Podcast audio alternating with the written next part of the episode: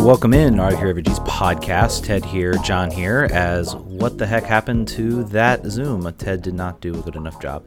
You know what? Let's just go ahead. Oh my goodness. How are y'all doing? Watch as I quickly adjust the screen. That was a smooth intro. Welcome, guys. Welcome to the show. That's maybe a bit of a metaphor for how this whole how everything's going to go today. I think that's a perfect metaphor for how things are going to go today. This as we talk about DC United, what's there to talk about? But John, how you doing, my friend? How are you been? I'm better than you right now. I don't know what's going on over there. Is everything all right? Everything good? I'm fine. I'm fine. Things are fine. We're all good here now. Yeah. How are you? Yeah. Yeah, man. I'm really excited to talk about that game. I was so excited I called into Tried and True after the game. I was just like, I got to talk about this game because it was riveting.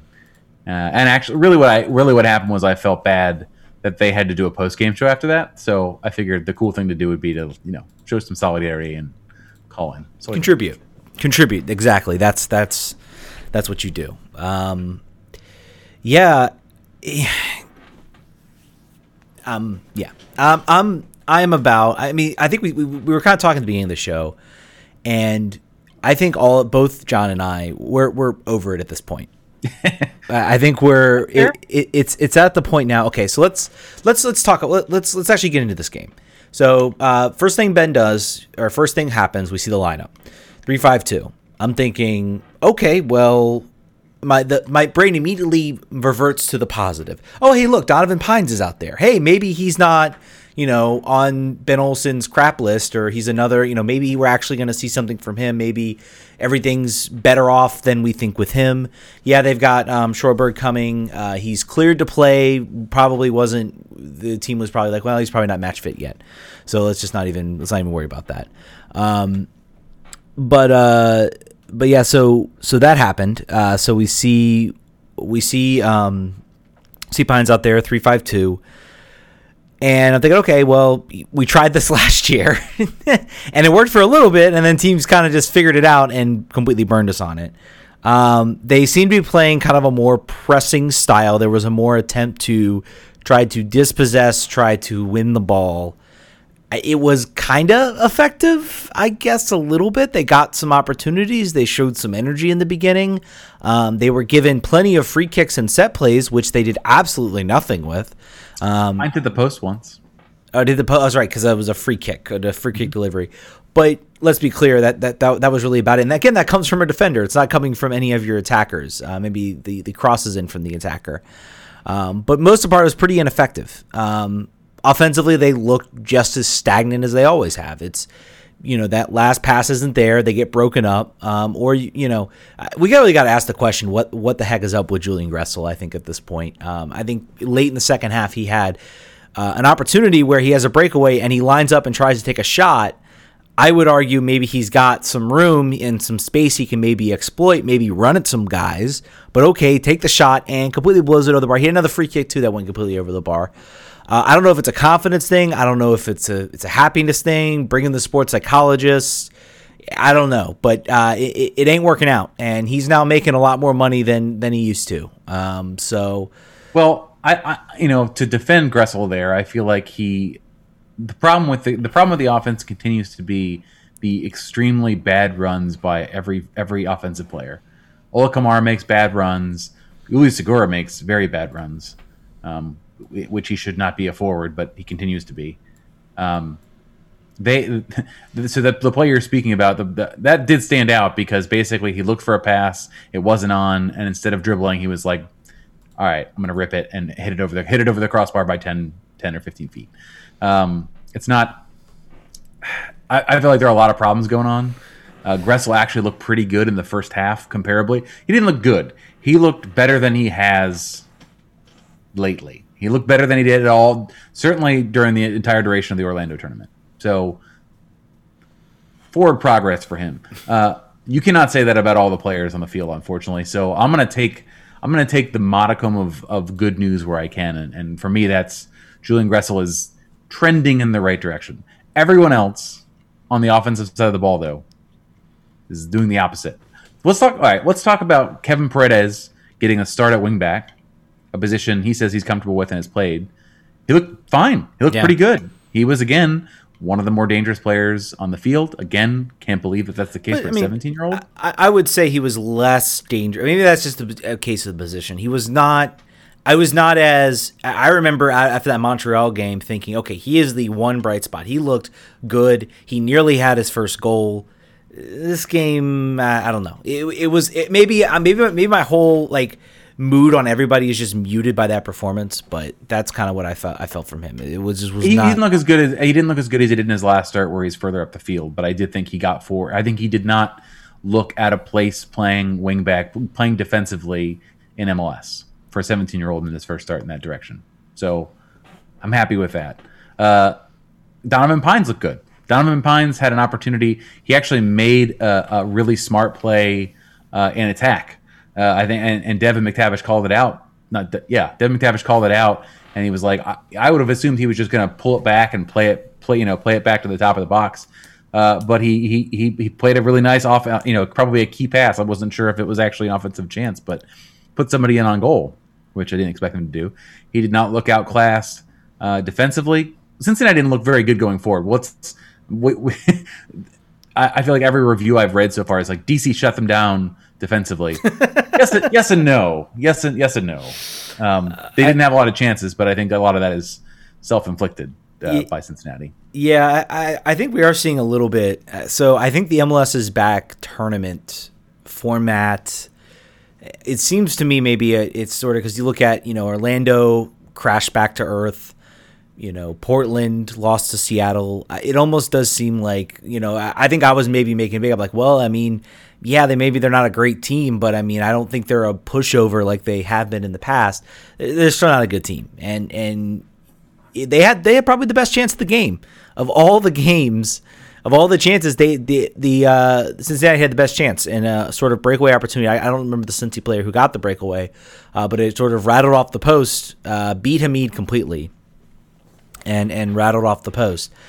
I don't know. It's just that's actually a very controversial thing that you say because Bill Hamid disagrees with that that description of what happened. He said that he came out, cut the angle out, and if he hadn't, it would have been a goal. He forced a shot that almost went in instead of went in. Yes. I'm just telling you what Bill. If Bill were watching, he would reply with that. Sure. Bill report, but. That's still a situation in which you have to think that if you have say a Carlos Vela out there, if you have a Bradley Wright Phillips, they're probably putting that ball in the back of the net, regardless of whatever Bill Hamid does. Not that Bill Hamid didn't do a good job cutting down the angle, doing what you do. So, but I think there's sort of a sense of malaise about this team now that is you really can't ignore at this point. And last week I was like, oh, we have a game to talk about, so we have something to talk about this team. I'm like, it's the same. I have the same questions again, the same questions. There's nothing new that was interesting. Yes, okay, I will concede maybe Gressel looked a little bit better. But he certainly is not what we were expecting to get. We were expecting to get a guy who was going to, provide service for forwards, who was going to have an attacking mindset. That's not the player we're getting right now. But we also don't have Josef Martínez. We don't have Josef Martínez, but you would expect, a little bit. It almost seems to speak more highly of how good Josef Martínez is, mm-hmm. And maybe that's people aren't making the runs that he did. Maybe there isn't an understanding betwing him and Kamara. Forget about Ola Kamara. I am almost off that. I am off that. Ola Kamara chips. I am stepping off that ship. I am jumping in. I am finding the nearest life preserve I can find and jumping off that ship at this point. It is sell Ola Kamara stock right now. It is. And maybe he'll prove me wrong. Hey, I interviewed him the show, maybe he listens. He probably doesn't. But if he does listen, hey man, light it up. Prove me wrong. But you think about that and I'm like, here's some things you think about like as a fan. When the new jersey comes out, even if I don't go and get it, let's say, the money doesn't come together, I'm not I'm holding on tight to my money. I still think about, guys I would love to get a jersey of. Even in the awful, awful years, I still would have gotten a jersey with Lewis Neal's number on it. I still would have gotten a jersey with, of Dwayne DeRosario, for instance, because he was so, even in 2013. 2010, I would have gotten Andy Najar probably because Andy Najar was so good. despite the team being really, really bad. This is like the first time I'm thinking about, okay, who's on the field that, you know, I would want to get a jersey of. That's a player that exemplifies my excitement. This is like why I come to watch the game. I got Acosta second half of 2018. Second half of 2010. Oops. Jesus. Second half of 2018, because he was playing so well, and he was like, this is a guy you come to watch. This is like a player you come to watch, and this is an interesting fact. And maybe, you know, maybe it's Paul Arriola. Maybe that Paul Arriola is that person. He probably is. Maybe he even looks. Is. Yeah, he definitely is. Maybe he looks bad with how bad this team is. Who knows? But, you know, there's no one on that field, maybe except Bill Hamid. But again, you can't buy goalkeepers jerseys, so sorry, he doesn't count. And even then, it's like, it's Bill Hamid. Bill Hamid's been great regardless of when this team. He's like the only player on this field who has been here probably as long. Maybe Steve Birnbaum comes up sort of from 2014, sort of the other player with the longest track record. So maybe it's him. But there isn't anyone here that, you know, as much as I love Bill Hamid, you're not really enjoying the games when he's standing on his head. You're more like gripping the seat and like tense. Attacking players bring excitement. Guys like Acosta brought excitement. Wayne Rooney brought excitement. There's no excitement in this team. Flores came off the bench and did nothing again. He was a non-factor in this game. And it shows on the scoreboard. It shows on everything about this team. I don't know what the, again, it's like, I don't know what the direction. Okay, you changed up the formation. You tried the thing you tried last year, but with different players. Everyone they've signed, they've brought in, has not been up to snuff. Yamil Asad, Julian Gressel, Edison Flores. None of those guys are playing the way that we would expect them to play. And maybe the X factor is Paul Arriola. Maybe that's it. Maybe Paul Arriola is so integral to this team that losing him just caused everything just to collapse. And it's going to be we're all going to, oh man, if we just had Paul Arriola, well, too bad. He's injured. Figure it out. And it's not working, and I'm done. I feel like Bart Simpson at Camp Krusty at this point. I'm over it. I've been sitting for so long. Oh, it's going to get better. It's going to get better. Once we get the stadium, oh, it's going to be better. Things are going to be better. They're not getting better. They're not. This is what it is, and it's bad. P-Town Hiker says, I think I'm more interested in getting a Paige Nielsen or Ashley Sanchez jersey than anybody from DCU. Absolutely. Yes, absolutely. Don't buy a Rose Lavelle jersey like some idiots may have done. And maybe they received it after Spirit were already out of the tournament. And maybe they were like, well, it's okay, I'll get to wear it. Or that person was like, they'll get to wear it for the pool games that are going to start in a month. But no. Yeah, I mean, I bought a Julian Gressel jersey because I had to pick somebody, and I didn't want. Right now, I have a Paul Arriola jersey, and the number is wrong, which I think is funny because it was the number he had when he first got here. So I'm keeping that because I think that's funny. Yeah, and I don't want to change it. And I have a Griffin Yow jersey, but other than that, not a lot of active players. Everyone else is gone, or the curse has taken effect. Yeah, man, it's bad. If you looked on Reddit this week, there were I think 3 posts that were basically like, "Why is this team bad? And why do I not care that it's bad anymore?" Or I'm a new fan. How did this team get so bad? was another one. I think that person was doing a YouTube episode on like what happens in MLS or something. I don't know. But everyone is sort of in the same boat. We're just, you know, we do a show about this, and I even said it I think on Twitter. They're like, you know, I wish this team would lose 5-4. Than what they're doing now. And, you know, there's absolutely something to that. Like, be interesting. Even if you're going to be bad, be interesting. And we're not interesting right now. I'm glad, you know, I'm going to give Ben a little bit more credit for trying this. Granted, he's tried it before, but he's trying it again. He's got different guys out there. He does have different players. I mean, and you said it right. You said it. All the players that are having bad seasons. You got to try something. There aren't new players coming in. Yeah. So Ben can't invent players. So he's like, all right, well, let's try them in different spots and see if that changes anything. It didn't, really. It did defensively, but then again, they played FC Cincinnati. So let's play a better team. We're going to play New England tomorrow. They are not much better than we are from early record perspective. But there'll be Sans Bruce Arena, too. Apparently, he went on a tirade and got suspended. So 3 games. He really had to say a lot of the magic words to get 3 games. Yeah, so but all the words you can't say on TV, he said right. Them all. So call in. I know that there are listeners that have feelings about how this team is doing now. 202-905-0454. and we will share your gripes and agree with them probably. Yeah. But it's just they did not do much in the way of interesting soccer beyond maybe the first 15-20 minutes, and that was really as a result of them pressing. They continued to try to press, not as fruitful the rest of the time, and they got one shot on goal. So yeah. So to Cincinnati, it was just a bad game. Yeah. It really just was. So I think our expectations still. We've talked about it now that like we should try to find out what we have here because this is not a deep run playoff team. Nothing changed since we said that from this game, and probably won't change on Tuesday. Paul Arriola is, to Ted's point, I think last week, is now making some more progress with his knee. According to some Instagram video showed, he got, I guess, I don't know, a full extension or the extension he needed to get for his knee for something, and they were very happy about it. So maybe he does rush back and help us get to 10th place or whatever it is that results. But you said it sort of jokingly. I think he has proven by his absence, just like Bill proved by his absence, how much this team needs him, and that is how he got this contract, or part of how he got it, and how Bill got paid too. Like, you're gonna miss me when I'm gone, and then when I'm gone, like everything catches on fire and everyone wants to jump out windows, and that's kind of where we are right now.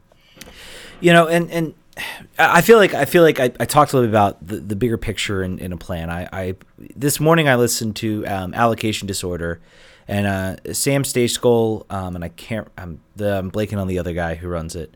I was listening to their podcast, and they were talking about MLS and a selling league and everything, and they started saying things that kind of trigger. They were saying what other teams have been doing. They have gone out, and I'm not saying go out to Europe and find, you know, a technical director or someone like that. But they looked and they said, you know what, you know, we can't compete with the likes of Atlanta United, with the likes of LAFC, with the likes of these guys. We're going to go out. We're going to bring in a technical director from Europe, and we are going to completely pivot to development. FC Dallas have done this. Philadelphia have done this. They've all done this. They've all done this idea, and they're being pretty successful with it. FC Dallas has developed a relationship with Bayern Munich. You now have because you have that partnership. I think it was Chris Richards was shown, yep. And they're saying they have a basically where, you know, Bayern Munich, they have a relationship. Well, Bayern Munich will come out and scout their players and talk to their players, and you're hearing these things these clubs are doing, and you're like, Why can't we do that? And we have a relationship with Stoke and Swansea, so yeah. Why can't we be a team that wants that gets guys from Europe or gets Americans and say, hey, you know, we have a relationship with Swansea. They come and watch our games. They've, you know, here are these players that they've brought in. And I'm not saying, you know, just. We don't want too many Swansea players too, but willy-nilly just, you know, bring clubs in and, you know, oh, we have, you know, don't lie to players. But I mean, it's very clear they have proven them. You got to prove yourself you can develop good players. You got to prove yourself that you can show, you know, these European clubs that, hey, you know, we can develop, you know, decent players. You know, Chris Durkin, I love Chris Durkin, and you know, I wish he was still back. I hope he's lighting it up in Belgium, but he's starting. Yeah, that's the only club that came knocking for Chris Durkin, and it's not the cream. You know, you're not hearing about, you know, you're not going to get an Alfonso Davies story that we know of out of a lot of these players. You know, Kevin Paredes is a good player, but Alfonso Davies was starting for the Whitecaps and he was lighting people up in professional soccer. Kevin Paredes looks like a competent professional right now. He might get better. He might start to see the game. He might start to develop more. I'm not saying that, you know, that Kevin Paredes is his career shot. He's only going to be an above average player. I'm just saying that you're seeing all these teams do these things to encourage youth players, to encourage growth, and we're not doing any of that. And I have to wonder, you know, I look at, you know, and maybe it's the fact that these teams all have infrastructures. They have scouts. They have, you know, they have people who understand, you know, how to attract players and bring players in and sell them and all of these things. And it's just I just don't see any of that. I don't see any vision, any idea. if there was at least a vision, there's not. And that's the most frustrating part, I think, about this team, is that there's just no vision. There's nothing. I don't know. There's nothing to get excited about. I mean, even in 2010, when 2010 was a god-awful year, you had Andy Najar and you had Bill Hamid to say, hey, these guys are going to be future. They're going to be good. They're going to be fun to watch. They're a reason to come out and watch this bad team. There's nothing. I have no. There's. What am I going to say? Oh, maybe Flores. This is the game Flores puts it together. He hasn't done anything lately, but hey, maybe today's the game. Today's the day. So, I don't know. It's just it's an utter lack of vision that just frustrates me, and it's this wasn't supposed to be this way with the stadium and everything. Everything was supposed to be different, and it's not. And I'm coming to terms with that, and it's very, very difficult for me. I mean, I think we should. Yeah, I guess it's true. I feel like we should have known better after Rooney and Acosta left last year. And the players we did some. I mean, Julian Gressel was sort of found money. It felt like there was contract breakdown or a CBA situation with Atlanta, and that's how we got him. We paid him. I think it's way too early on him to. I think it may be less early. You know, Flores. You got. I mean, he's. I don't know how long his contract is. It's at least 2 years. He's going to get an opportunity. He's going to, because this team is not going anywhere. He's going to get a lot of opportunities to figure it out. I am excited about Kevin Paredes. Yeah. I'm excited to see about what Julian Gressel can contribute as he gets more minutes with this group of players who are clearly inferior to his teammates in Atlanta, without a doubt. And it's not close. Other than that, not a lot to be excited about. I don't know how far Griffin Yow has fallen. I would have preferred they get opportunities at Loudon. It appears that they're not going to. It appears that they're going to be playing. You know, Griffin's going to play 5 minutes a game as one of the 6 subs. I do want to see Kevin further up the field. I agree with you that he obviously did not look as dangerous as a wingback, but I don't. He probably would have. Yamil Asad looked pretty bad. He continues to look like a guy who hasn't played in 2 years. So this season is an opportunity for him to. It's like a long preseason. We're in that player evaluation stage already. Because I don't see this offense clicking without changes, and the changes aren't coming because there's no money. So we're player evaluating all over again. And you've hit on something at least a little bit there. I think a large problem is that either Ben's not giving some of these guys the chance, or there aren't any guys underneath that. You know, you look at a guy like Yamil Asad. He hasn't played well, but he started every game. I'm pretty sure he started every game this year. Or maybe the first game. Well, he needs minutes, right? Yeah, he's bad because he's not played, so he's got to get run. Yeah, but insanely jealous that you get the DC broadcast. I was stuck with the FC Cincinnati Flow Sports broadcast, and it was not. Listen, if you could get James in the UK was watching the Dave broadcast through the magic of the internet. Also, apparently, it was not geofenced. Interesting. So if wasn't it? It is supposed to be geofenced. I didn't even think they said it was not. Oh wow, interesting. So keep your eyes peeled on DCUnited.com next week. Maybe you'll get or tomorrow night. Maybe you'll get the right one. Tim Flesh said the club needs to sign a good striker and another attacker. Yeah, for sure. I just don't think they're going to. I would love for them to. You know, and that's. You know, and that really. Oh, we need this. Okay, sure, we need that. But I mean, short of, I mean, unless you can think of who that could be right now, we have no semblance on who that could be. I mean, maybe we look at some guy we're going to trade for. Maybe we bring in some U20 person. But I mean, what hope do you have that the team is going to actually go out and make those signings? I don't have any hope. Any hope. None, no. And that's done a very good job of depressing expectations about player signings. And that's just it's worked on me. I expect nothing. I am like, well, you know, what are you gonna do? Yeah, and it's hard when you've been a fan for so long, and I mean, goodness, I know it's been 13 years since this team was anything to talk about. When you would turn on games and you'd be excited to turn on games, and there have been moments. I'd say, you know. It's like spurts. It's never fully fled. 2007. Every game you wanted to watch, I wanted to watch DC because I knew they were going to be good, and I knew they were going. I knew Gomez Moreno and Esqui, or Gomez Moreno and Emilio, were going to absolutely punk whoever was out there on the field, and it was going to be fun. Now it's, I've had maybe some instances, 2018, we were kind of, we were on that upswing. 2017, we were kind of fun to watch, when they gave Acosta sort of the keys, but it's been little sprints of funness. And then sometimes we'll win, we'll go undefeated in a month and we'll win a bunch of games 1-0 and smothering games like we did in 2014 and such. But even though sometimes there were some fun moments to watch, it's just the lack of joy right now I'm feeling when I turn on this team right now is just, it's palpable at this point. And even 2019 wasn't fun. 2019 was, by all means, a bad season and just not fun soccer towards the end there. There was still some joy. I remember the Seattle game being where they looked like, oh my God, this team might actually do something. But I mean, for large stretches, I mean, this is just hasn't been fun. And I know it's the weird thing is it's maybe it's August, so it feels weird. I know this is what, game 6, 7? What game are we on at this point? 1, 2, 5, 6. This will be 7. This will be 7 coming up. So technically, we are still in April, if we want to be obvious. If we're in under normal circumstances, we've played 7 games in April.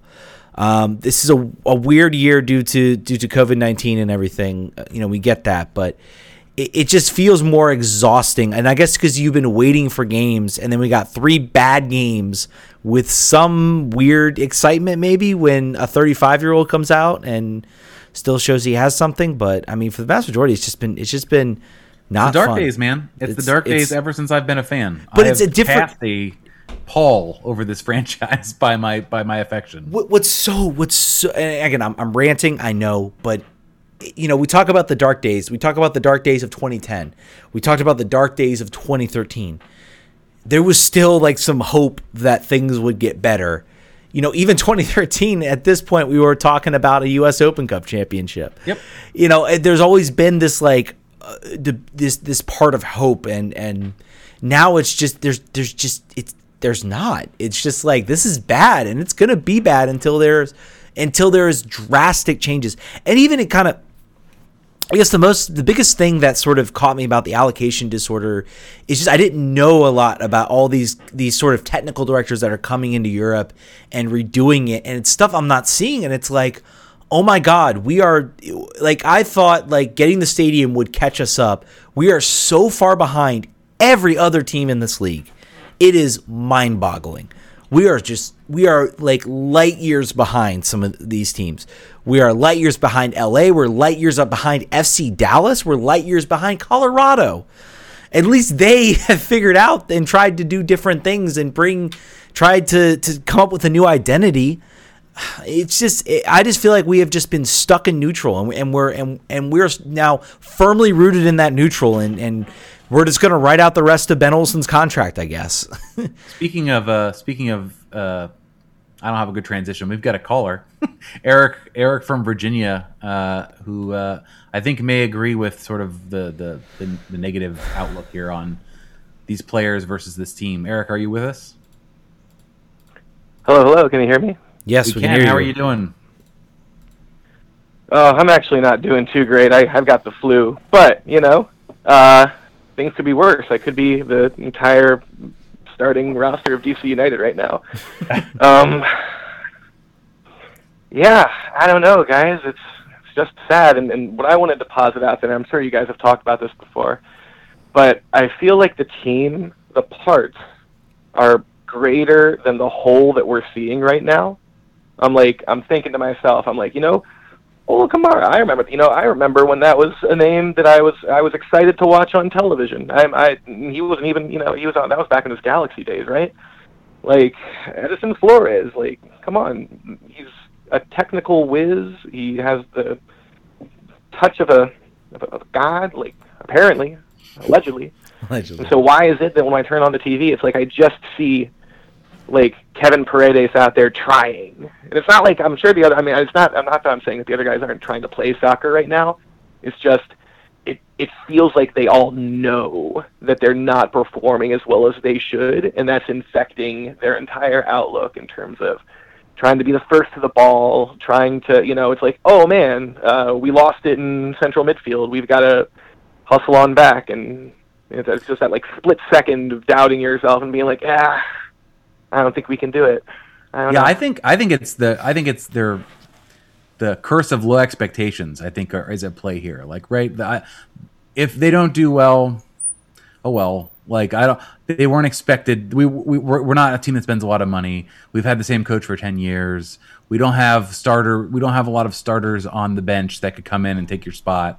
So it's really a safe space for players to come in and not do well, because particularly if you're a forward, who are we going to replace you with? We're not going to put the Estonian Messi in there, clearly. So really, you can't. If he could stay on the field from a health perspective, he'd play every game. And he could score 4 goals in the year, and he would play every game. The team, you know, I think Ted was just going through it. The team is suffering from a lack of ambition, which is driven partly by complacency of owners because they don't come to the games, all the games. They don't have the money invested to this franchise. They have this money invested into the stadiums, yes, and the training facility, yes, but they also have opportunities to build all of the surrounding buildings around Audi Field, which are going to make them a lot more money than this team ever will. So that's where their attention is mostly focused. And until the owners are more focused on the team and more ambitious about what this team can become, it's on autopilot, and it's what it is. And all of the fans have to just sort of reckon with that. And that's what I think Ted is doing. And Ted has been sort of having this catharsis over this episode, is sort of just like coming to terms with, like, this is who we are. This is who we're going to be. And we have to be okay with that, at least from, like, in our own minds, that this is what we have to deal with until things change. Very down, I mean, very down perspective. But I think all the conversations on Reddit pushed me there, right? Like, I think that's where I'm at. Everyone sort of feels stuck in this relationship. I'm not going anywhere. Like, I love this team, even though this team doesn't want to get better. We're in this long-term relationship. And the other person has given up. They don't care anymore. It's just you and not really them. They're kind of in it. They're not in it, but you're not going anywhere because you're committed to this thing, and you're going to figure out maybe one day it'll work out again. So you're just going to keep on doing your best. And the other person isn't. That's sort of what it is right now. Just the way you describe it makes it seem like the team is a Wegmans. I wish the team were. I love Wegmans. I wish the team were Wegmans. No, and Eric, I think, like, it raises the property value. I think you hit on a little bit of and I think I've always felt that too. I guess I felt that up until, I think, last Friday. I was like, you know, the players out here are better. Gressel's a better player. Assad's a better player. You know, Kamara is a better player. You know, Edison Flores comes from, you know, like you said, he played in Liga MX. He wasn't a bum there. He was a bum there. He certainly isn't going to come here. You know, we say, oh, wow, these players are better. You know, sometimes in soccer, maybe they are, and maybe I guarantee you there'll be at least one player who is the team is going to cut them loose. They're going to say, you know what, thanks, but no thanks. By, and then suddenly they're going to go to another team and they're going to be better. It won't be Emma Boateng, though. I'm confident in saying that won't come up. That will not bite us. I think it is a nature of. I think it's a team that is not ambitious. It is a team that I think that infects all the way up and down the line. And, you know, I think. The way you change that is you have to change your technical director, who's going to go out and recruit players and bring guys in. The way you change that is you revamp your youth system, so you have guys that are pushing and you give minutes and to those players. I mean, it would require wholesale changes, and I think guys like Gressel, guys like Asad, guys like Flores would start to become better. I think they would start to, oh, man, I'm actually getting pressured. I'm getting pushed out of my spot right now. Oh, heck no. And, you know, and hey, that happened to Flores, too. He got pushed to the bench, and he didn't really show that much. Maybe something changes, or maybe, you know, but some players do sulk. He wasn't fit. Yeah. He wasn't fit, and he's only 60 minutes fit now. So that wasn't even coach's decision. Yeah, that wasn't that. You know, Ben has said every game he needs to do better, but that wasn't why he wasn't playing, at least. So this is, we're not there yet. We'll get there. History says we'll get there. Yeah, history says there's a large number of foreign acquired players that can tell you that eventually you'll run afoul of Ben and you'll sit on the bench and collect the most money in the team and not play. But we're not there yet. Soon. Yeah. No, I hope you feel better than when you started calling. I hope we've hope we made your flu feel better. All right, thanks, guys. Thank you. Yeah. Producer Brian said that we need structure and a plan more than players, in his opinion, and I think that's fair. At least if you have that, if you have the what do they call it in Philly for the Sixers? The process. The process. Yeah. Trust the process. What's our process? What are we gonna? The process can't be Kevin Paredes and Griffin Yow and Donovan Pines. That's not a process. It's three players. Get Ben Olsen, get Dave Casper in a friggin' press conference. Just tell us what's our three-year plan. What's the plan here? That's what they should first opening. They should have had a press conference and they should here's we brought in guys like Edison Flores.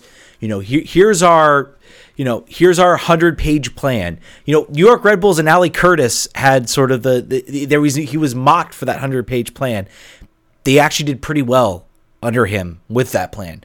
Now there's debate of whether it was Jesse Morris, Ali Curtis, who cares? They had a plan in place to go and make that team better, and to be fair, it worked. Now they didn't win MLS Cup, but the playoffs are a crapshoot. But they were competitive and they played a game of soccer that you could be excited to go watch. And that's really just give me something interesting to watch in this game, because it just isn't there. And if the plan was, the lack of honesty, is the thing that bugs me the most. It's very much this and even in, it was weird. You remember the whole press conference.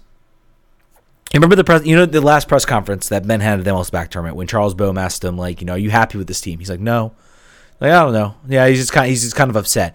Then in this press conference at the end of the game, he's like, oh, we're, that was great. I thought we played really well. He heard feedback there. He's like, Ben, you can't do that. You gotta be more optimistic. There are too many more games to play. Well, that's, what? To heck with it.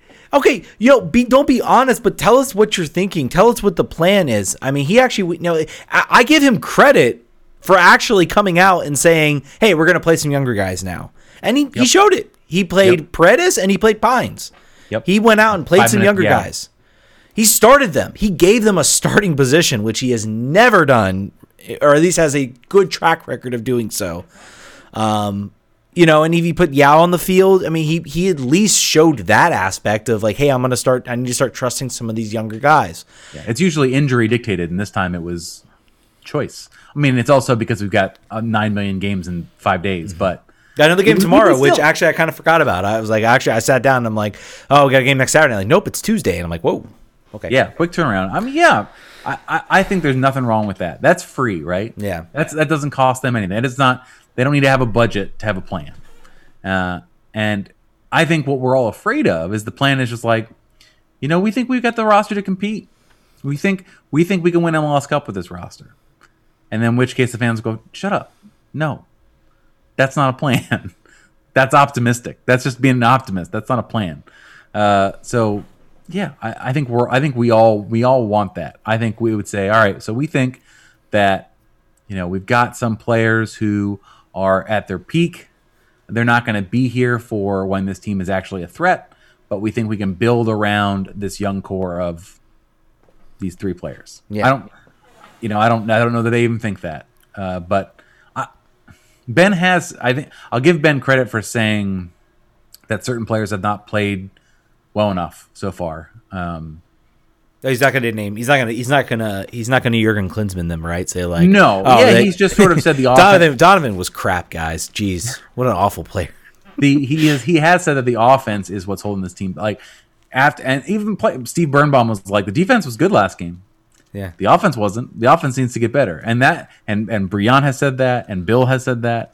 So, all they have to do is look at the stat sheet at the end of the game, and it's clear. Not enough offensive chances, not enough shots on goal, not dangerous. they're not converting opportunities when they do get them, when they're really rare. So your best opportunity came from Ulises Segura. The best opportunity DC had to score a goal, which usually happens. Yeah, which, he gets one a game where he gets at a no angle and smashes the ball, and sometimes it'll go in maybe eventually. Yeah. He scored for DC United. He has had a couple pretty good goals over time. He has. Who in your... So, Ted, you've had a longer history. I can think maybe back to since 2007. Like, who is a player that is maligned as Segura is with the fan base, really, but loved by the coach? And, you know, there's got to be an analog for DC United where there's just a player where fans are just like, this guy, if we have to see one more time of this guy, I'm going to scream.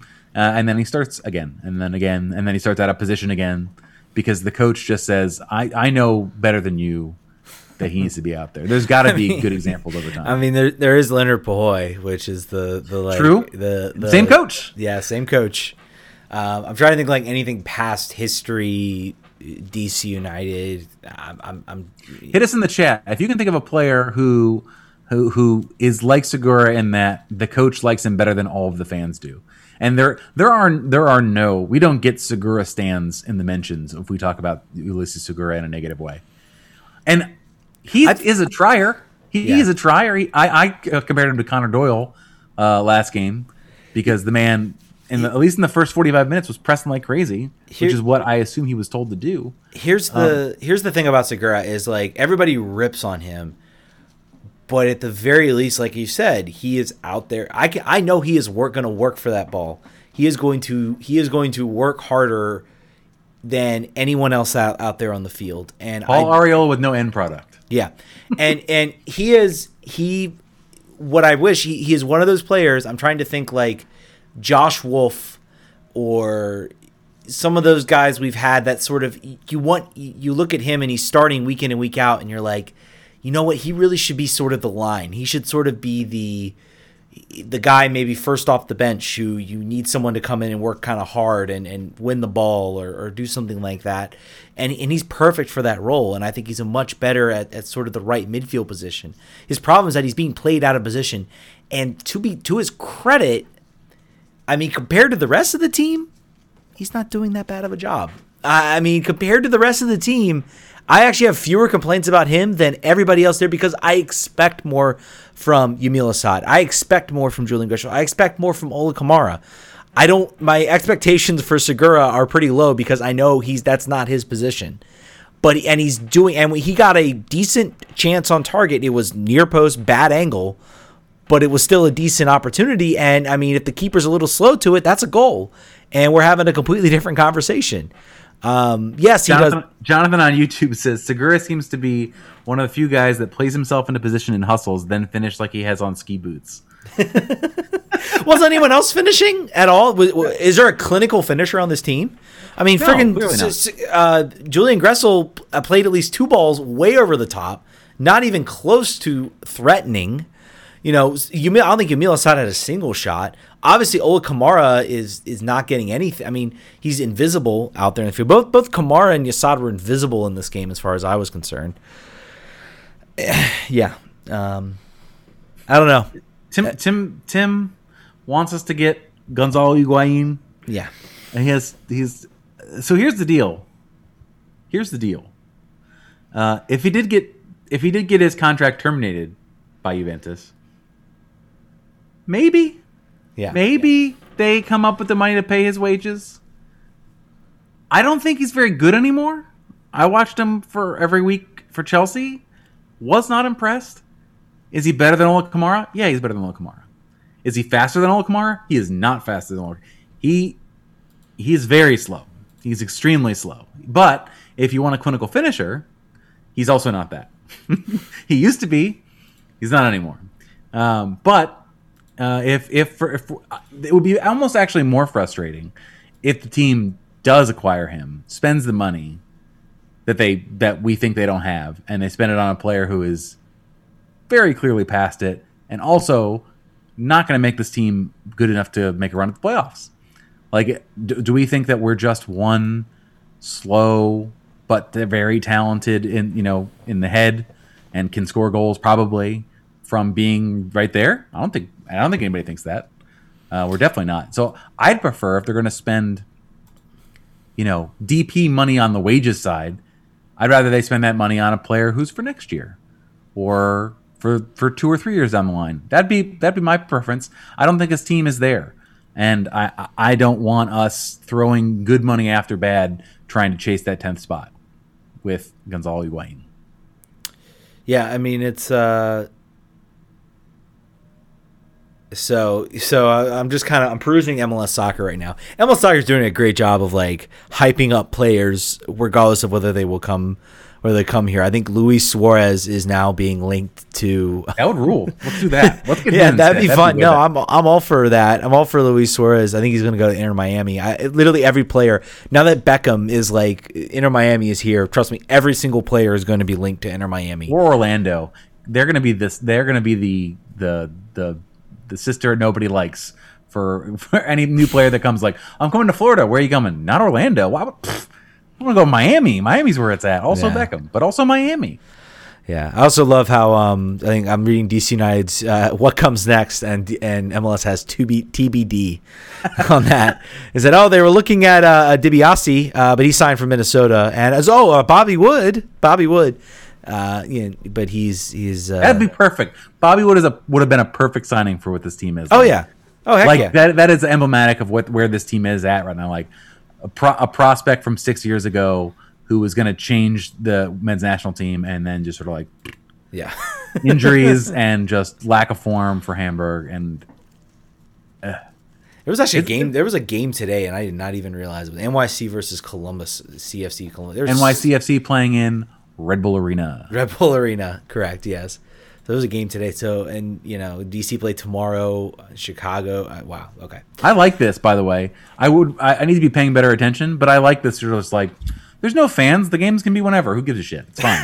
Thursday, Friday, Monday, whatever. Yeah, cool. Just have them on all the time. Yeah, just constant. I mean, it can't hurt. Their ratings did not do well on MLS's back. Not well at all. For any of them, and the game got better, but there is no appetite to watch. You would think that there would be this big sort of unsatisfied audience, people who can't go see the games in person, that they would do better on TV. It's not happening. Yeah, the league has got to be sweating that contract ending, going into the next one. When they thought, we're going to be building its 25th year. This is why that they are pushing now being a selling league, because they know that revenue. They have given. I think this TV contract was all right, let's give it all we got, and they could see it wasn't coming, and they're all right, we got to come up with some way to make money. We're a selling league now, everybody. Hey, let's be a selling league, and a lot of teams are doing that. Farmer league, yeah, and hey, they should do that, because guys like Alfonso Davies going to Bayern Munich and winning Champions Leagues and coming from MLS can help change some minds at the very least, and help change this idea that there aren't good players that are being developed. And I think it's what the league should have been doing a while ago. Imagine if guys guys like Clint Dempsey had gone over sooner, or and you have sort of that development. You have different paths for different players, and I think it should be, regardless of whether they sign, make sure you get them in your academy, and that's why we're seeing a lot of changes there, and sort of becoming a selling league. And I think it's a good thing. I think they should be doing that. To keep with the negative vibe that we've been cultivating this episode, Jonathan on the chat says, who would come to DC? Who looks around at this roster and sees anything other than a keeper and a spark plug currently on the IR? What else can we offer other than pupusas? Particularly when you're coming into a context where you have Miami, which is the new glamour team. It used to be LAFC. It still sort of is to some degree. A long time ago, it used to be Galaxy. It's neither of the New York teams, so at least there's that. We were not losing out there. But then if you're looking at players that want to play in front of passionate, loud, and full stadiums, it's also not here. It's Portland, Seattle, it's Atlanta. We're just times are different. I think we still have, and I was only here since 2007, but I think that in our minds we're still. We look at the stars on the jersey. We look at the Hall of Tradition. We look at the way the team used to be, and it's still sort of ringing around our heads. I would make an analogy to Liverpool although they won this year, so I can't really make that analogy. But it's really Leeds United. The ghosts of your past are still with you all the time, and that's what you're viewing the lens through. When it should be, look at this team since 2008, and what are we? Yeah. It's not great. It isn't good at all. So it is a challenge to think we're not going to attract people because of our project, because we don't have a project, at least not a publicly stated one. It would be one, it's one thing if you're our goal is to be here by here, and we're going to do this, this, and this to get there. And everybody knows that. So come here and be a part of that. So that's out. 2, we've got a new training facility building at some point. Ground still not broken, understandable because of COVID and the financial situation around it. But that means we're going to be at RFK or St. whatever the place is in Arlington forever. So that's not appealing. You got a nice stadium. That's great. Almost every team has a good stadium now. Yeah. So that's not really a selling point anymore. That's table stakes. It speaks more to this idea that of how far behind this team is, and they're just now. The training facility was supposed to be here by now, and it's not because of COVID, which makes sense. But it illustrates just how much this team, how long the stadium situation took set this team back, and they needed to do things quickly, I think, to catch up and to catch up because the league's evolving. It's evolving every year. There's a new team that's doing something different or that's trying something new, and you have to come up with a way to catch up when you're, every original team has dealt with this when trying to fight for a new stadium, and they've all dealt with situations where they've had to try to catch up or try to get themselves up. And right now, DC, I just feel now we got to catch up with. We haven't had a USL team now. Now we have that. Now we got to, start catching up with that. We still don't have a training facility built. We need to build that. So, that makes a difference in attracting fans to your team. Having that sort of facility. And I'm sure that the place they go is very nice. And from what I've heard, it's a really, really nice facility. But it also, it doesn't speak well. Every team in the world, most teams in the world, most professional high top division teams have their own training facilities. Congrats, you're not playing at RFK anymore. Yeah, you're not riding the bus. Way to go. No porta potty. Congrats. Yeah, I think the problem is that our ownership heavily leveraged themselves to get us to the middle of the pack as far as amenities goes. But that's it. We've spent the pot has been splashed. There's nowhere else for us to go with this group. We're just now in the middle, so I wouldn't even argue we're in the middle. I would say we are middle to lower pack. We are probably maybe slightly above FC Dallas, Colorado, and Vancouver is probably where we are right now, and Cincinnati, and that's being very generous.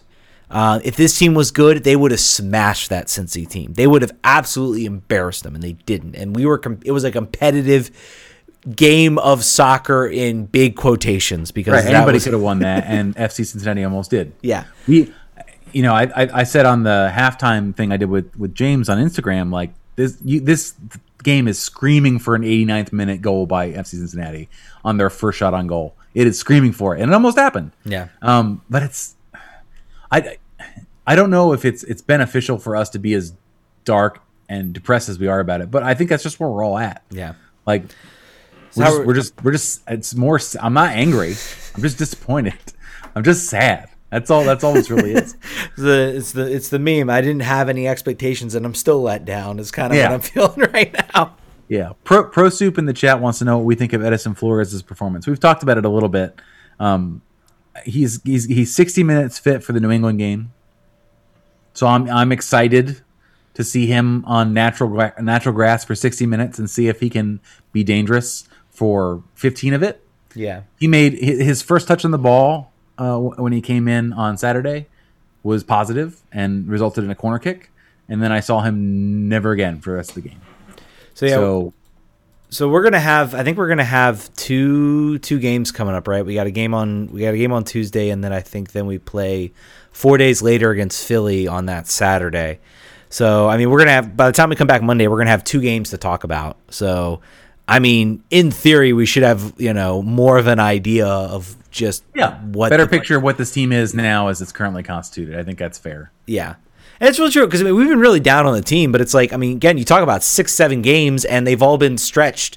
2 games in, you know, March and February, March, 3 games in July, and then now we're going to see regular games, and that does make a difference. That makes a difference in how a team can organize, how a team can start to learn each other, and that does make a difference. So I'll be very curious. We're going to have more games where these teams are going to be forced. It's like they're going to, you know, play one game and then they have to like regroup and play the next game and regroup and play the next game. It's going to start coming fast and furious. We're going to have plenty of material to go off this team, even though if the material we're getting right now is not good. Yeah, you're going to every player on the roster you're going to be able to develop an informed opinion about, which is good. That's good. I think that's great. That's what we've been arguing. I think since this team didn't look very good. I was like, all right, well, let's see what we've got here with everybody. The New England game should be interesting. They're not very good either necessarily. I think they're on one more point than we are. They're underperforming. I mean, you look at how they were coming out of that. You know, they snuck into a playoff spot after they were just an absolute dumpster fire because Bruce Arena's a good coach and he knows what he's doing. But he looks like he is struggling to sort of get this team to have sort of understanding.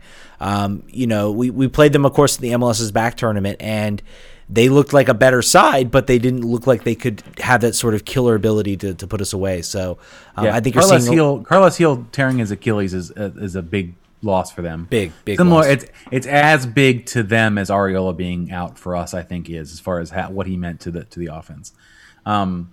But they still have dangerous players that are still in their field. Gustavo Bo played very well last year. Adam Buksa scored against us last year in the 2019 fixture. This team has, I would argue, we're very similar. I think Ted hit it right. These are underperforming players that on another team or in another year you're much more concerned about. So I think that's us. I think we're a bunch of underperforming assets smashing into each other on the field on tomorrow night, and hopefully we can get lucky. Quote unquote home cooking. They're on grass. They're at home in front of nobody. I have a feeling there's going to be lots of tifo in the stands. I've been seeing lots of posts from the supporters groups about being at Audi Field and meeting up. So I think we'll at least see that, which is a bummer that we don't actually get to see that when there's fans there because we can't. However, you know, that's another story for another day. But I think New England also just got done playing Philadelphia, and they 0-0 draw. So this is good. We'll see. We have a 3-game mini tournament with our East Coast brethren here that are the non-New York division to see what we can find out. I think it's right that Ted's saying we'll see what we're at here next Monday. We'll have more data. I think the tournament. I don't want to throw out MLS's back. I'm not going to. I'm going to still take away the conclusions I had about this team. But I feel like, you know, practice every day, sleeping in your own bed. I think this is now fair to evaluate these players, how they do. Yeah. There's no excuses now at this point. So there's no extenuating circumstances. They are now, if they suck, they suck. And if they're good, they're good. And there's no other thing behind it. Yeah, I mean, I think at this point, so far the big criticism would be the fear of infection and the fear of COVID spreading. So far, I mean, I guess I don't know if MLS is suddenly capped on the COVID tests, but so far they played a whole week of games, and I didn't hear anything about any positive tests or any teams having to delay games or cancel games at this point. So yeah, I mean, Steve Birnbaum on Instagram said they're still getting tested all the time. To the extent he had a swab broke off in his nose when he was getting tested, which sounds like the worst possible. Because if you don't know anything about the COVID test, they are not pleasant at all. No, like, you scratch the inside of your brain with a swab, and when they did that, it broke off in his nose, and they had to get tweezers and stuff to get it out. So that's a nightmare. But I think I even think that their anxiety over that now is probably pretty low because this has been their reality. Yeah. For every day now for quite a bit. So I think they're probably, if you were to ask I would say 99 out of 100 of them would say, you know, we feel fine about it. There's protocols in place, probably better than they feel when they were in Orlando, when I think if you're in a bizarro Disneyland with everything closed and like the weird specter of an invisible disease is around you and you're in a bubble to keep you from it, I think I'd be preoccupied with it too. But I think once you're home, it's just like all of us. Like I personally now, when I go outside, I put, you know, my mask is on, but it's not like 1 through 9 things that I'm thinking about. Like, oh, all right, I'm going to get COVID today. So that you sort of like get, you know, you get accustomed to it. Yeah. However, I did go to Tyson's to pick up a shirt, and I walked into the mall to get it, and there was like 900,000 people in the mall, all with masks on. I freaked out. I ran outside. Yeah. I was like, oh, this is ridiculous. Why are there so many people in this mall? I'm just here to get a shirt. What are these people here for? Also to get shirts. But we all, you know, I was blaming them for doing what I was doing. But that, other than that, though, I would imagine they're feeling okay now. They're just there to play soccer in front of nobody. Yeah, until it starts to get bad, I guess, until like, you know, suddenly one team has 5 positive tests. Right. You know, the vibe is good right now. So that's why I think it's all right. Everyone's feeling all right with it. Yeah. Yeah, absolutely. Rossington, DC says, didn't Chicago have a failed test and play anyway? I don't know anything about that. Have you heard anything about that? I didn't hear anything about that. It could be true. I don't know about that. That would be unfortunate that they tried to do that. But particularly because they had such a great record in the bubble of sort of shutting games down, potentially when even one team was already warming up at the field. Yeah, COVID, Chicago Fire player test positive for COVID-19. All other players returned negative. Strict protocol, the player not a member of the team's travel delegation remains in isolation. So, you know, it remains to be seen whether other players. I mean, that's sort of the first thing. Now Chicago becomes the team to watch. I mean, you know, FC Dallas was the team to watch when this was happening at the beginning. Orlando for the NWSL. Speaking of NWSL, the Spirit's still trying to do a little bit of news there, maybe a little bit happier. Slightly happier. Their happy place is the only thing left. O'Hara still not announced as a trade. They're still apparently working to get a trade done for the team. But apparently, so they tried to get Teagan McGrady. They tried to get this is Utah, by the way. Teagan McGrady and Ashley Hatch, and the team said no. The team is very much like. I mean, sure, yeah, I guess O'Hara maybe helps us as a former national team player, and, you know, maybe there's some interest. My wife is very excited. She wants the team to – she says she will become a more interested Washington Spirit fan if they make this trade. But I think the team's taking a hard line of, well, you know, from a soccer side, she's kind of a surplus. So you got to, like – make it worth our while. Yeah, make it worth our while. We're not giving away the house to get her. We're an asset that you don't want to lose. So – it's a very the Spirit are in a very strong bargaining position here. You would assume they really could do what they want, and they're not going to give away anybody that they don't want to. So it's what you want. It's what you hope to. It's the best spot you want to be in. Rose Lavelle, I don't think is Sam. I only bring her up. It makes me sad every time I think about it. But Sam Mewis is already playing for Man City. She played her first game today. Scored a goal. Had 2 assists in her first game. So I'm actually kind of excited to see. You know, some people are concerned that what this says about the NWSL, having all these players go play. I mean, there's, you know, 10 reasons why they're doing it right now. Money, the fact that they're playing, and they have COVID much under much tighter control. But I think what it does is say that, you know, most of these players are going to come back. If these players come and light it up in WSL, which I think they will, I think it just says that NWSL and the American player are still number one. Like, it's still, it just says that, like, this is the top product. And I think it also means that as it is a top product, they're going to have to start paying players more. The allocation system that they're working for the U.S. national team players is not long-term conducive to strengthening that league, particularly if WSL is going to start spending money. Teams in Spain are starting to spend money. Teams in Germany are starting to spend money on their women's teams. You got to be ready. The world is now waking up to the fact that people want to watch women's soccer and will pay to see it. And but in the short term, this is great for. I think it's a good advertisement for the American player if they go over there and just beat the snot out of WSL teams. Yeah, no, it's it's a nature and it's a situation where the league's not there yet. I still say the NWSL is still the top league, but it's maybe I think it's narrower than maybe people want to give it credit for, and I think it's on its way to being because these what you have to think about is teams like PSG, teams like Lyon, they all have money to spend. They have the ability to spend that money, and it doesn't comparatively to how much they have to spend on the men's side.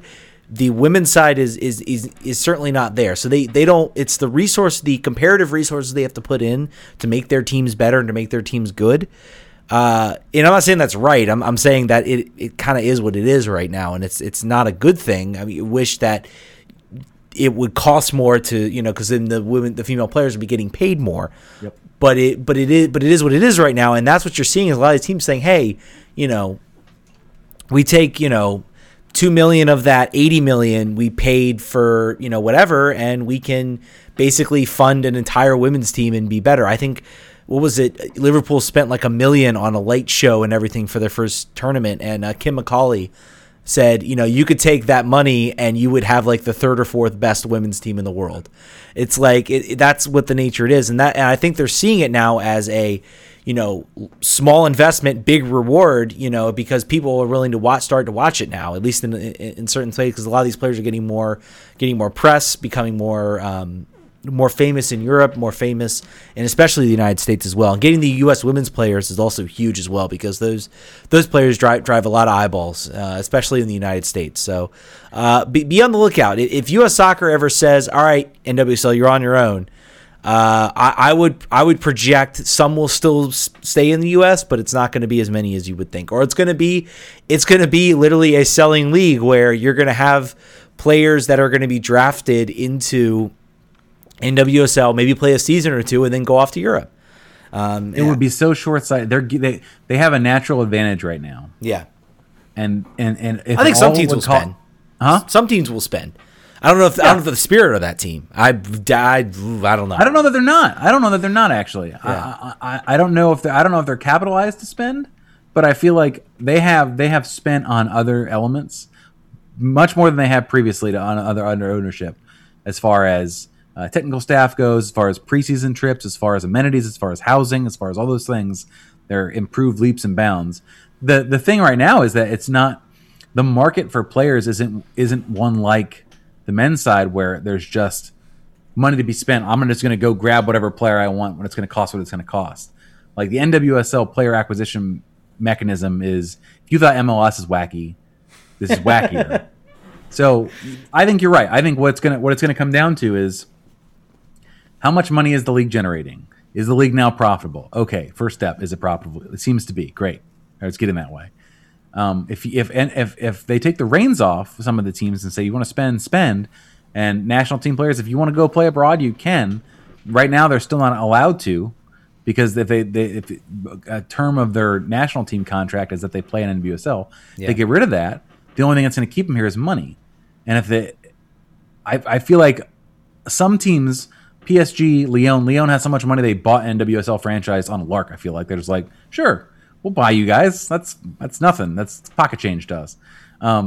But they're going to have to, unless they want to give up this head start advantage they've got, and they've built a small but devoted and growing fan base. And through CBS, I think they're going to continue to do that. They've got to figure out a way to capitalize these franchises enough that they can spend to keep their players and not lose. They're going to lose some, but they've got to keep their best of them and stay competitive. I want to see them beat Lyon in Challenge Cups every year. I don't want to see them lose that advantage where they're already at. Yeah, and not only that, just spend money to keep players and attract and bring in players. I mean, there's a lot of players. I mean, what worries me is I look at the players who played really well in NWSL and now who aren't national team players like Sam Kerr, who left because Chelsea said, "We'll come and pay you, and we'll come in, we'll give you money." And I don't know if the Red Stars were able to compete with that, because and this is sort of it's going to be an unfair game eventually, because a team like Chelsea you know, certainly doesn't care if they make money off their men's team. They have to abide by financial fair play, certainly. But the idea of a lot of these teams in Chelsea the team doesn't survive on the profit. They survive on they're using this, really as a way to bring in good talent, win championships, and they can also build up, repertoire with fans, with attract new fans, a new type of fan, and they can kind of bring people in that way by having these teams. The problem is that, you look at, there have been several leagues. The NWSL is the longest lasting women's professional league in America. We've had, was it 2 leagues now? 2 leagues have collapsed. WSA collapsed, the WPS collapsed, and now we're here at the NWSL, which basically had to have U.S. Soccer come in and say, all right, we're funding this league, we're starting this league. First step, here's all the U.S. women's national team players. You got to play here. You got to play for one team here. We'll let you, talk to us. We'll figure out, who plays where, and we'll figure out the logistics there. That's what it took to get the league at this point, because they had tried doing it, the private way. And they a lot of these owners, like the Spirit, aren't associated with them. It's like, we got another call coming in. Oh my goodness, I was about ready to to put it in. Hey Rich, what's going on? Hey guys, how you doing? Good. Rich, I have a feeling you want to talk about a certain defensive midfielder. The invisible midfielder, you mean? Oh. Dude, I was watching him. I was just like focusing on him during the game, how he would maneuver into open space and like cover nobody. He's like, like staying away from everybody, like it's like hot potato or something. But he's not had a good start of 2020. That's undeniable. No, well, he's never contributed anything offensively. I don't think you can convince me of that. No, we're not. So won't try. But what really disappoints me is that Ben seems to be a lot like a certain U.S. team coach who had a penchant for playing players out of position in places he could see that they belonged, in formations that were totally alien to anybody else playing soccer. 7 defenders, stuff like that.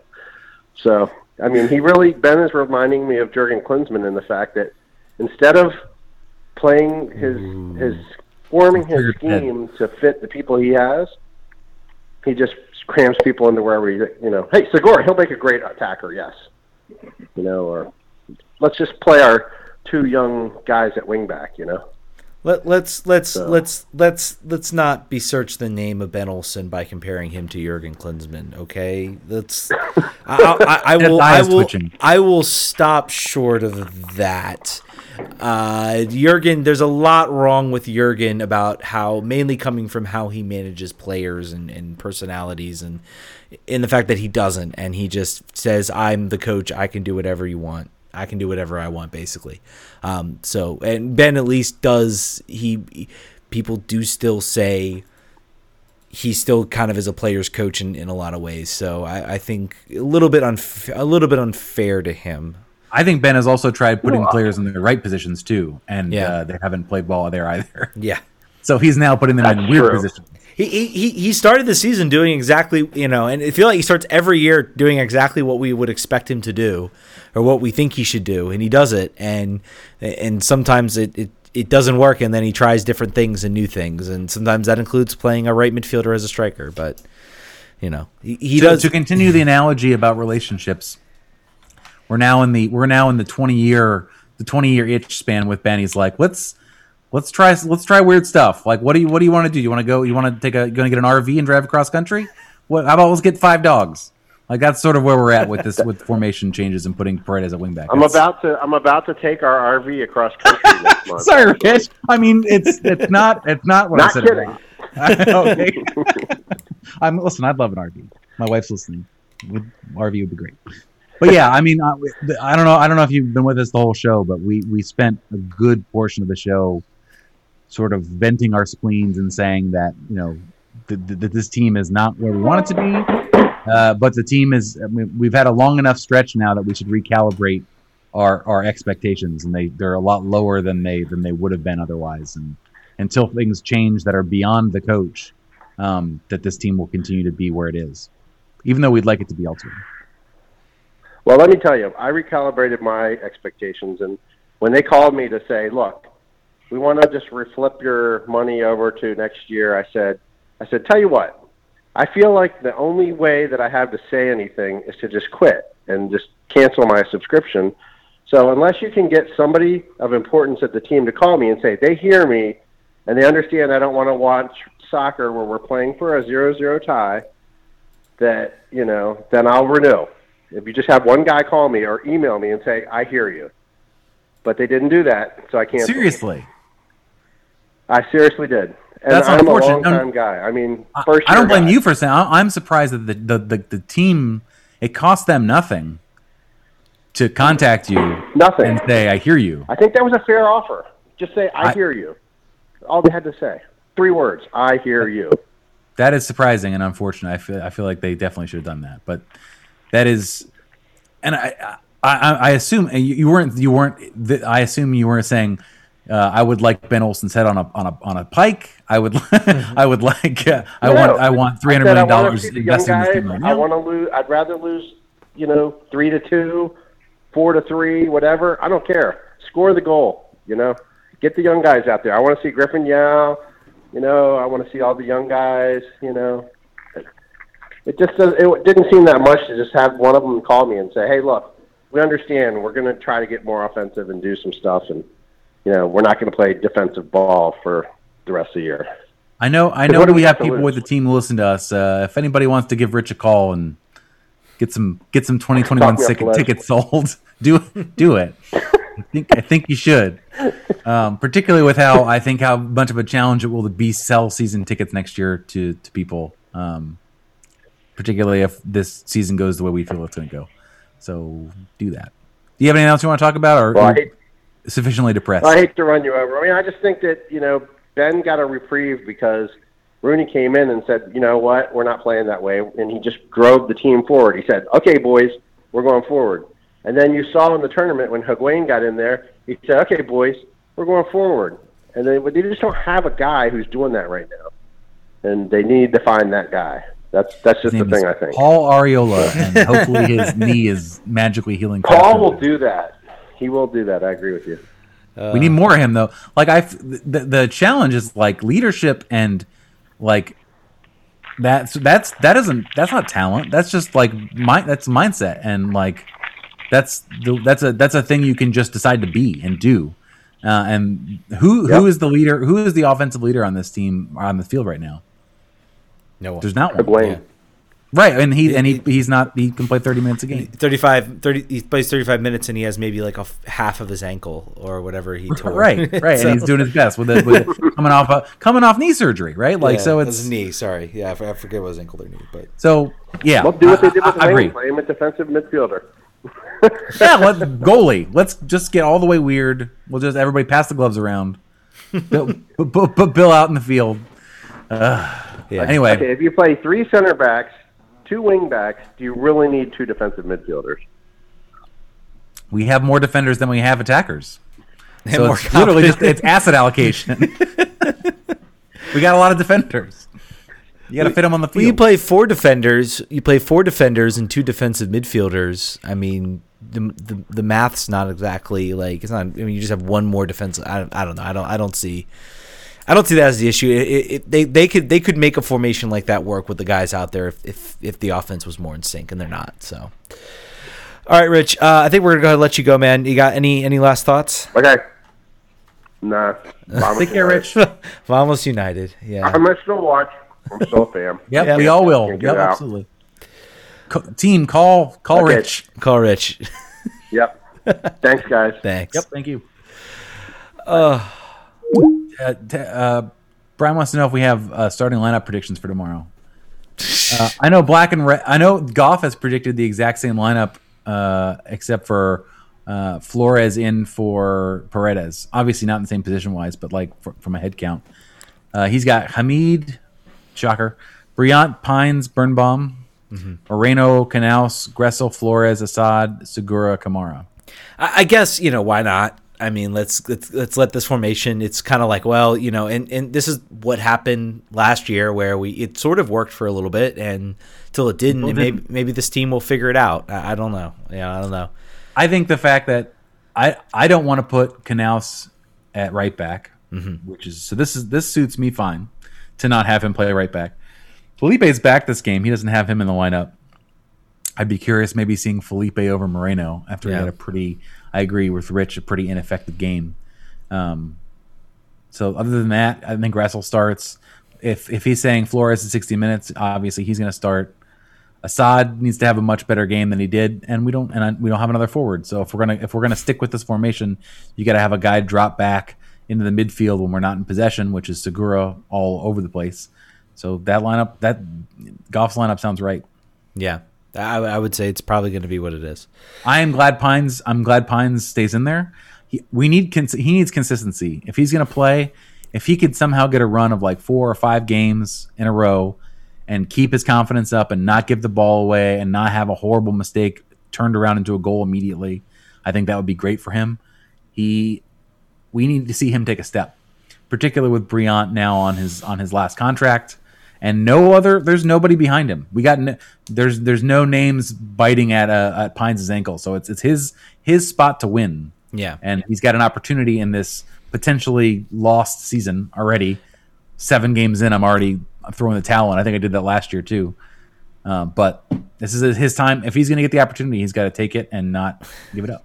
I think this is. I think I agree with you. This is sort of. I think this is actually Ben Olsen giving him sort of a. I don't want to say a last chance, but sort of a, you know, here's your shot, take it, you know, show you can be consistent over a game. You always had, he had moments last year where he looked good and we all kind of thought, all right, Pines is going to slot in now for Brilliant. It's going to happen. And by the end of the year, Frederick Brilliant was still out there. So I think this is sort of Ben sort of giving him another shot to say, hey, this is your chance, step up, you know, you need to. Rich points out that they did sign another central defender. Yeah, sure. So that is true. However, I don't think Sjöberg's considered to be a long-term solution. Yeah, he's not old. He's younger than everybody. He's younger than the rest of the center backs. I think. I'm pretty sure. I think he was signed. He was signed to allow them to play this formation at the very least short term, because he gives you. Because otherwise, if they only have 3 center backs, I think.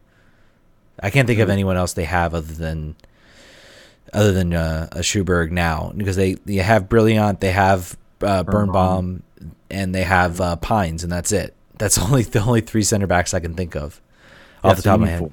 I think that's probably a good idea. Yeah. The chat here has Big Like Mike says switch Gressel and Segura, potentially get more attacking presence. Yeah. I don't know. I feel like Gressel's pretty well defined now as a wing player. Yeah. And his finishing instincts did not impress me against Cincinnati. So no. So I prefer, you know, I think we all want to see this team have a second forward, or I think actually potentially Flores better fits into that position of a withdrawn forward that moves back and forth between the midfield rather than Segura. So we'll see what that looks like even in 60 minutes, if that's something that would make sense to me. Producer Brian says Eric Sorga. I'm gonna say he'll play at some point here. He'll play at some point. He has to. It's so many games, and they have such a thin lineup. They also said they picked up injuries, and I'm curious what those injuries were exactly. Who? Ben said that the teams had some guys pick up injuries. Oh, Chris Udoyatsum and O'Neal Fisher have both had injuries. So again, thin at right back, which makes more sense why they did a 3 center back. Yeah, now O'Neal Fisher's coming back from major surgery, so you're going to have muscle injuries. And Chris Udoyatsum had a long layoff, although he had last year. So I think that. So then the question too is that how much was Ben pushed into this? How much of this was like a creative lineup shuffling, and how much of it was like I really don't want to put Russ back there anymore, and we have no more right back, so what else can we do? Yeah, maybe it was that. Who knows? Yeah. Maybe he gets credit from us that he doesn't deserve on this particular thing. But if he runs it out again, apparently O'Neal Fisher will be in the 18. Or however many people are now on the bench, the 25 or whatever the rosters are now. Let's do this. What do we need to see tomorrow night? what, from a points perspective and just from a play style perspective, what would make you feel a goal from an attacking player not named Federico Higuaín? That we have not seen that this year. Not from open Kamara. Play goal would be very very tight. You know what? I'm not even going to go that far. If Gressel wants to hit a banger of a free kick in, awesome. Okay. But just give me some. We have not had anything from Kamara, Gressel, Segura. Even if Segura scores, I'll give him credit for that. But it's just been Federico Higuaín this entire season. Has been the only attacking player. Brilliant, but Brian's a defender. That's what I'm saying. An attacking player scoring a goal. And if it's a nicely worked goal, then even better. So. I think that's fair. Yeah. I'd like a win. But like I said, I don't think if we lose 3-2, that'll be better than a 0-0 draw or another than that. I'm not even going that far to saying let's win. I mean, sure, let's win, but at this point, I'm just like, give me something. What's your score prediction? 0-0. oh man, that's the dagger of the score prediction. There's no more depressed score prediction. We got two predictions we technically have to do. We got this game and we got Philly. I'm going Philly 3-1 loss to Philly. Whew, all right. Well, I'm going 1-1 in New England. And I'm going 2-1 Philly. I think a loss to Philly makes sense. But I even said we'd have a goal against Philly, which I don't know why I said that. It'd probably be 3-0. But anyway, I'm really negative, you guys. So, DC, save Ted. Play some good soccer, please. Start playing good soccer. All right. You guys have been on. This is a marathon. Just longer than I anticipated this show going. I think it's longer than either of predictions. We got some predictions: 0-2 loss from DB4034, and I think Josh Law Morgan from Tried and True. I think he's not thinking a scoreless draw. He's sad that we predicted a scoreless draw. I think that's a very fair and smart. If you were a betting man, if you were to place a bet in Vegas, 0-0 is probably where the smart money's at. Yeah. So you're right. I'm that negative about this team right now. I am just over. I'm so jaded at this point. I'm just over it. I want them to score for you to feel happier because we've got a lot of shows to still do. I'm with you. You heard me this entire podcast. Yeah. Like I'm coming to terms with what we are. If this team wins, I want this team to win. If they win from 2-1 with goals from Birnbaum and Brilliant off a set piece, let's just say, I'll be happy they won, but I will not be happy. I will be happier with a 3-2 loss where we see two nicely worked goals from the attack. Because at the very least, I'll say, okay, the attack is starting to put it together. Defense wasn't here tonight, but the attack was here. That's where I am right now. That's really where I am right now. And if Higuaín comes off the bench, scores two goals, I'm in the same boat. I'm like, what's the point here? I think you're right. I think that's, if we're looking at puzzle pieces, that's the one that's hard for us to figure out. We can always find the defense again. We can figure it out. We can play, as Rich suggested, 37 defenders at once. We could do that, and it will work eventually. But finding goals is where this team struggles, right? So I think you're right. That's all that matters. In these next two games, an offense that scores a goal in each game, progress would be fine. That'll have us on Monday in a better mood than we have been tonight. I don't know. 20 teams make the playoffs. Maybe we make a run in the playoffs. I mean, who knows? Who knows? All right. Now he's getting crazy over here. I am done. I am mentally exhausted from this team and from the show. From this. Not from the show. I love the show and I love the people. Thank you so much to those that called in. Thank you all for the comments. Thank you guys you guys brought some humor and some laughter in this situation right now. Because if you don't, it's only going to get darker.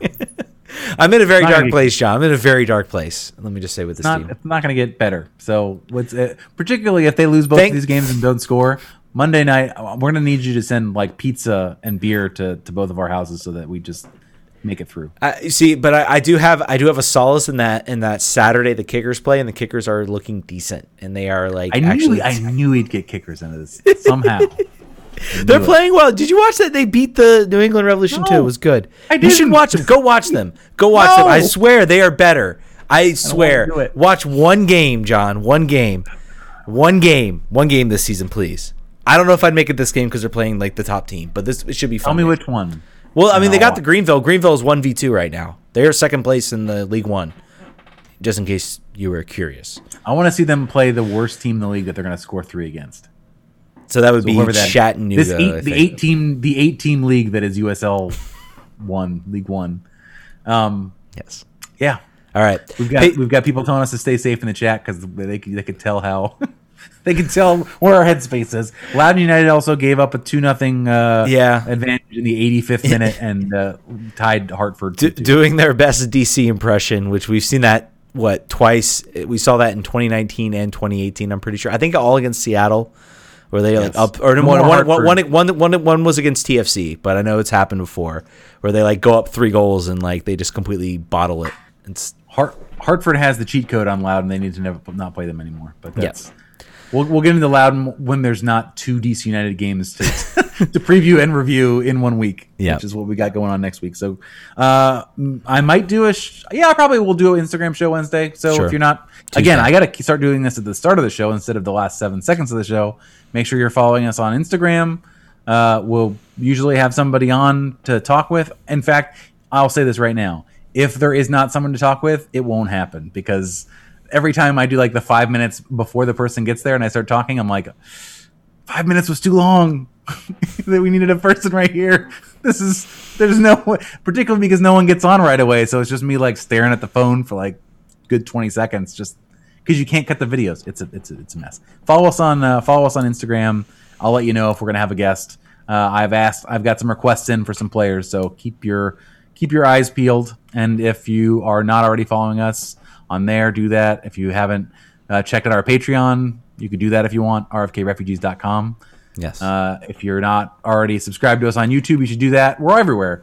We're everywhere you want to be. Any sort of platform, follow us on there. You'll get something. We'll be talking to you live on whatever platform you're.